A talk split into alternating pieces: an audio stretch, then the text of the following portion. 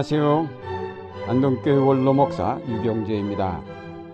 마가복음 4장에 보면 예수님과 그의 제자들이 탄 배가 갈릴리 바다에서 풍랑을 만난 이야기가 있습니다.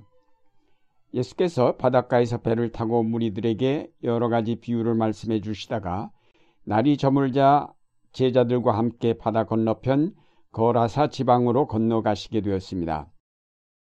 예수님은 피곤하셨던지 고물에서 베개를 베고 주무시고 제자들이 배를 저어갔습니다. 그런데 갑자기 바다에 폭풍이 몰아치기 시작하였습니다. 유리같이 잔잔하던 바다에 갑자기 바람이 몰아치면서 큰 파도가 일렁이었습니다. 헐몬산에서 내려보는 바람이 갈릴리 호수를 병풍같이 둘러싼 산골짜기를 타고 내려오면 이 호수는 갑자기 광풍의 노도로 변하여 여기를 지나던 배들은 풍랑 속에서 방향을 잃어버리기가 일쑤입니다. 바다에 익숙한 제자들도 이 풍랑 앞에서는 당황하고 어쩔 줄을 몰라 했습니다. 자기들 힘으로 어떻게 해보려고 하였지만 도저히 어떻게 손 쓸 수가 없게 되자 곤히 주무시는 예수님을 깨울 수밖에 없었습니다. 선생님, 우리가 죽게 되었는데도 돌아보시지 않습니까? 그러자 예수님께서 일어나셔서 바람을 꾸짖고 바다를 향하여 고요하고 잔잔하라고 하시자 바람은 그치고 물결은 잔잔해졌습니다. 이 일로 해서 제자들은 예수가 과연 어떤 분인가를 다시 한번 생각하지 않을 수 없었습니다. 이 말씀은 오늘 불안과 혼돈에 쌓여 있는 우리에게 확신과 새로운 삶의 방향을 제시하여 줍니다. 먼저 마가복음 4장 35절에 보면 날이 저물었다고 하였습니다. 이것은 오늘날 우리가 살고 있는 세계의 상황을 잘 나타내고 있습니다. 이 세계는 지금 아침을 맞이한 것이 아니라 해가 저무는 저녁이 되었습니다.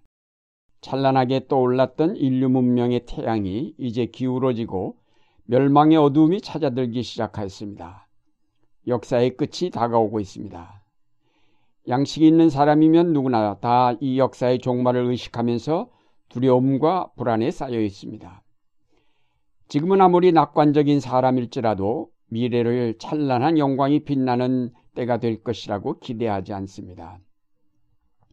이런 불안한 현상은 특히 우리 사회에 두드러지게 나타납니다. 우리에게는 언제 전쟁이 터질지 모른다는 불안과 함께 민주주의를 올바로 실현하지 못하는 꼭두각시 정권에 의한 정치, 경제, 사회 모든 분야에서 불신과 좌절 그리고 절망이 우리 사회를 뒤덮고 있습니다. 지금 우리는 분명히 빛이 점점 사라지는 어둠 속으로 들어가고 있습니다.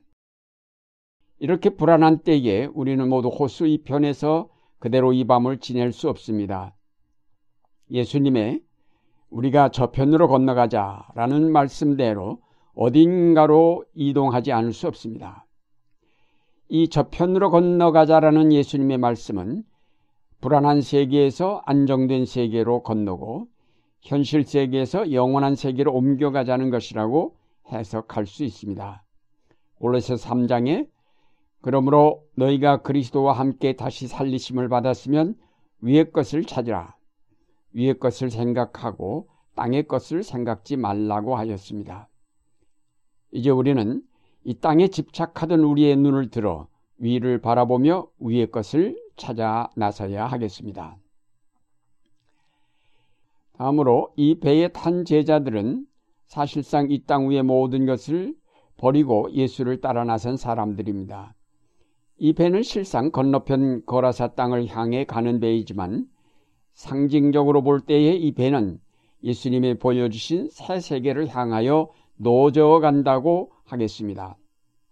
다시 말해서 이 이야기는 이미 이 땅의 불안을 느끼고 하나님 나라를 향하여 출발한 예수 믿는 사람들에 관한 이야기입니다. 먼저 우리는 이 배가 폭풍을 만났다는 사실에 주목할 필요가 있습니다. 예수님을 모시고 가는 배인데 폭풍을 만났다는 것입니다. 우리는 흔히 예수를 믿으면 모든 일이 형통하고 환란이나 고통을 만나지 않을 것이라고 생각합니다. 왜냐하면 예수님이 나와 함께 계시니까 이런 고난들이 내게 다가오지 않을 것이라고 생각합니다. 그러나 믿는 사람에게도 언제나 환란과 질고는 따르게 마련입니다. 그것은 우리가 현실의 바다를 건너가기 때문입니다. 배가 바다에 떠 있는 한 언제나 풍랑을 만날 수밖에 없습니다. 우리가 이 땅에 발을 디디고 사는 이상 환란을 떠날 수는 없습니다. 개인의 신앙생활뿐 아니라 교회도 마찬가지입니다. 사실상 초대교회는 수 없는 박해 아래서 성장하였습니다. 바다를 잔잔케 하신 이 기적 기사가 복음서 가운데 실린 목적 가운데 하나가 바로 핍박당하는 교회들에게 용기를 불어넣어 주기 위한 것이었습니다. 교부인 터툴리아는 이 얘기를 다음과 같이 해석하였습니다. 작은 배는 교회요. 교회는 풍랑이 심한 세상이라는 바다 가운데 있다. 풍랑은 박해와 유혹이다. 주님은 성도들이 기도로 깨울 때까지 잠드신다. 그는 마침내 세상을 심판하시고 평온케 하실 것이다. 오늘날 한국교회도 점차 거세지는 세파 가운데서 격심하게 흔들리고 있습니다. 자, 이러한 때 우리는 제자들처럼 울부짖지 않을 수 없습니다. 선생님, 우리가 죽게 된 것을 돌아보지 아니하시나이까? 시편의 기자는 이렇게 울부짖어 기도했습니다. 주여 깨소서 어찌하여 주무시나이까? 일어나시고 우리를 영영 버리지 마소서. 어찌하여 주의 얼굴을 가리우시고 우리 고난과 압제를 잊으시나이까? 일어나 우리를 도우소서. 주의 인자심으로 인하여 우리를 구속하소서. 그렇습니다. 이 경랑의 파도 위에서 우리가 할 수 있는 일은 기도밖에 없습니다. 전능하신 하나님께 매어 달려 울부짖어 기도하여야 할 때입니다. 사실 제자들이 예수님을 깨우기는 했지만 그에게도 무슨 뾰족한 수를 기대하지 않았지만 혹시나 하는 절박한 마음으로 그에게 매달렸을 때 요동치던 파도가 잠잠해졌습니다. 그때 비로소 저들은 기도야말로 가장 위대한 능력의 원천임을 알게 되었을 것입니다. 현재 우리가 당면하고 있는 난국을 타개하는 일은 길거리에서든 직장에서든 혹은 가정에서든 절박한 심정으로 하나님께 메어 달려 기도하는 길입니다. 개인의 신앙생활에 몰아치는 폭풍을 넘어서는 길도 전능하신 하나님께 메어 달려 울부짖는 길밖에 없습니다. 여기서 우리는 제자들의 기도를 들으시고 폭풍을 잔잔케 하시는 주님을 만나게 됩니다. 잔잔한 바다 위로 순탄하게 갔더라면 제자들은 아마도 이와 같은 주님의 놀라운 능력을 알지 못했을 것입니다. 그러나 그들이 폭풍 가운데서 혼이 나면서 하나님의 능력을 다시 체험할 수 있었습니다. 하나님께서 우리를 그대로 폭풍이 있는 바다 위로 가게 하시는 까닭은 바로 이 하나님의 능력을 체험하여 알게 하시려 함에서입니다. 이것이 고난이 갖는 역설적인 의미입니다. 제자들이 평소에도 늘 주님을 따랐지만 특별히 풍랑이 이는 바다를 잔잔케 하시는 주님을 배웠을 때 그들은 새롭게 주님을 만난 것이라고 하겠습니다. 주님께서는 우리의 기도를 들으시고 친히 바람을 꾸짖고 바다를 잔잔케 하십니다. 여기 꾸짖다, 잔잔하라 라고 명령하실 말씀은 귀신을 쫓아내실 때와 같이 사탄을 향하여 하신 말씀입니다.